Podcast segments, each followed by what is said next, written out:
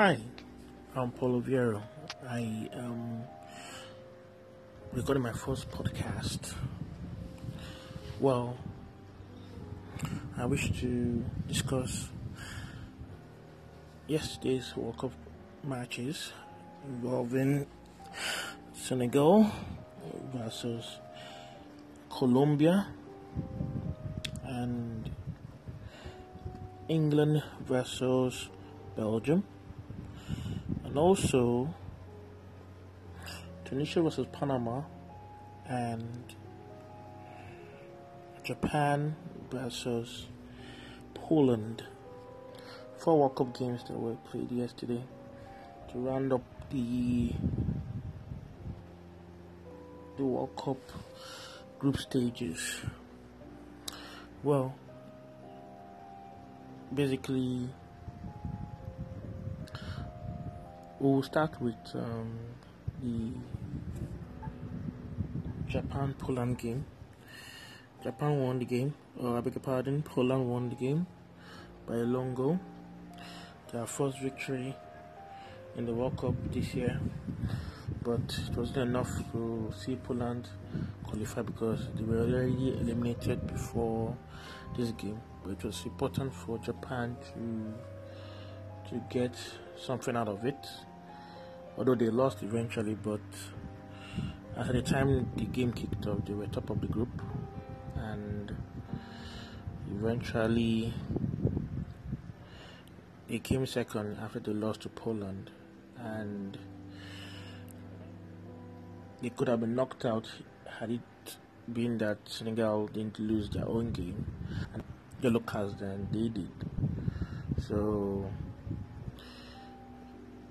of course, the game was played simultaneously. The game between Japan and Poland and the game between um, Senegal and Colombia were, were being played simultaneously. Unfortunately, for Senegal, um, Colombia got a breakthrough in the 74th minute through Yerry Mina and Senegal were facing exit like their other African counterparts. But um, Japan too were also losing. Um, but when they heard the results, they opted to gamble and try not to concede any yellow cards and not lose. But and it worked out for them eventually. Um, but it was a risky game or a risky strategy to try to uh, not to concede any more goals or concede any fouls that would warrant a booking from the referee. Knowing fully well that Senegal could equalize or even topple Colombia. Well, even if toppling Colombia won't, uh, well, beating Colombia won't be too bad for the Japanese, but uh, holding out for a draw with Colombia could have. So it was a risky game, around, but they managed to survive. Uh, what upset many fans was that um, the game between Japan and Poland developed or descended into a farce players were no longer interested in attacking each other or making attempts on goal. It's not. It's never a good sight to behold, but um, that's football. Um, the important thing is the results. Um, it's a results business, so I guess it was a good one for Japan to qualify against all odds. Um, most favorites wouldn't have picked them as teams to qualify. Poland certainly would have been one of the teams that would have been tipped to qualify, along with the likes of Colombia. But Poland and Senegal go home. Well, as regards the Senegal Colombia game, well, there's not really much to say there. The game really kicked off or came to life when or after Yerry Mina um, grabbed the the eventual winning goal for Colombia. And Senegal were forced to really come out Colombia to try and grab an equalizer. But it was not to be. So it's harsh on Senegal because they were really actually eliminated because they had too many yellow cards to Japan.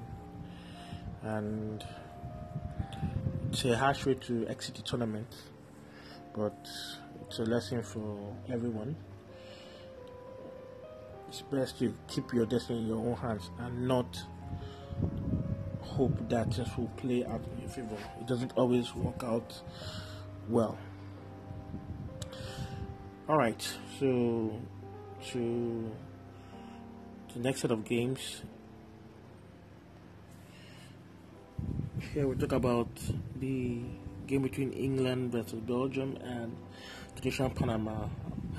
Tunisia grabbed their first win in the World Cup in since 1978, and it, it was a 2-1 victory. They came from behind to beat Panama, who were ahead by halftime.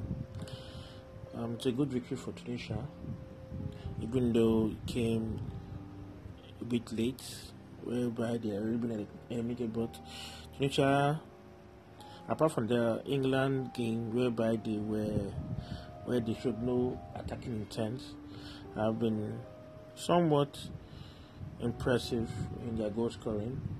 Although they were hammered by Belgium, who obviously had superior quality, but they scored two goals and also another two goals here. So, yeah, the highest Af- scoring African side at this World Cup, even though they were still eliminated, could have considered a lot of goals too. But a good one for Tunisia. Um, um, something to smile for their fans, something to cherish a victory. Now, the big game was between Belgium and England, and it was it didn't really live up to the hype in my opinion there were a lot of changes from both sides it was just a question of who would top the group. And initially well at the start of the game england were on top of the group by virtue of um, fair play. So during the first half uh, belgium uh, considered two yellow cards. Or I say um, 12 the players got booked. And it was imperative for Belgium to win the game if they were to top the group since England had a better fair play record. Okay, but and that was what happened eventually in the second half. Um, former Man strike uh, winger Adnan Januzaj uh, scored a great goal and gave Belgium the, the win eventually. Um, Marcus Rashford could have um, drawn level for England later on, but missed a good scoring opportunity to get England level on level terms. So I bet, or I suspect some England fans will be critical of uh, Marcus Rashford later on for failing to take that good chance he had to draw England level. So, so England in the sec- in the second round will be taking on Colombia. Wow. While Belgium will be taking on Japan. Um, I believe the Belgians will be happier with this fixture. Uh, they will fast against Japan. Japan are no pushovers, but you suspect that the quality of the Belgians will come up and give them an eventual victory. As for England, it's much more dicey, much more trickier. Although there were a lot of changes and victories or results give teams confidence and put give teams momentum, you know. But a defeat like this could bring some old doubts and if England get eliminated in the second round, it would have been a big disappointment. Of course, it's somewhat reality check for the English because uh, after Germany's exit from the World Cup and seeing how other teams have struggled so far, and we're going to fancy their chances.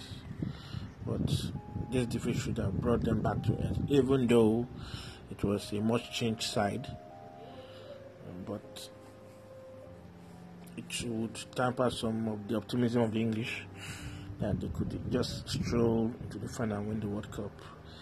Um, the business end of the World Cup starts on Saturday, and um, personally, I hope England do well. I want them to beat Colombia. I'll be actually be rooting for them, and um, I hope they do very well. So um, that will be all for now. Um, this is my very first podcast, so permit me um, some few errors and let's say clangers here and there. I hope to improve on my subsequent episodes, and um, I hope you enjoyed this edition of Polo School's blog. Well, actually, Polo blog, but I usually address myself at Polo Schools. Um, for more indications, on, as you must have observed, I'm a Man U fan and also a Super supporter, uh, Super of Nigeria. The Super are out of it anyway, of the World Cup, and um, it's a sad one. I this is my first episode, so I felt I should discuss um, what happened yesterday at the World Cup since the Eagles played on Monday. But I'm sure there'll be opportunities for me to to discuss about the Goose and perhaps African teams and their poor performances at this World Cup in subsequent episodes. Anyway, thank you for listening. You can follow me on Twitter at various goals and you can read my blog posts at polyverosgoals.blogspot.com. Alright, thank you for listening. Do have a good one. Thank you. Bye bye.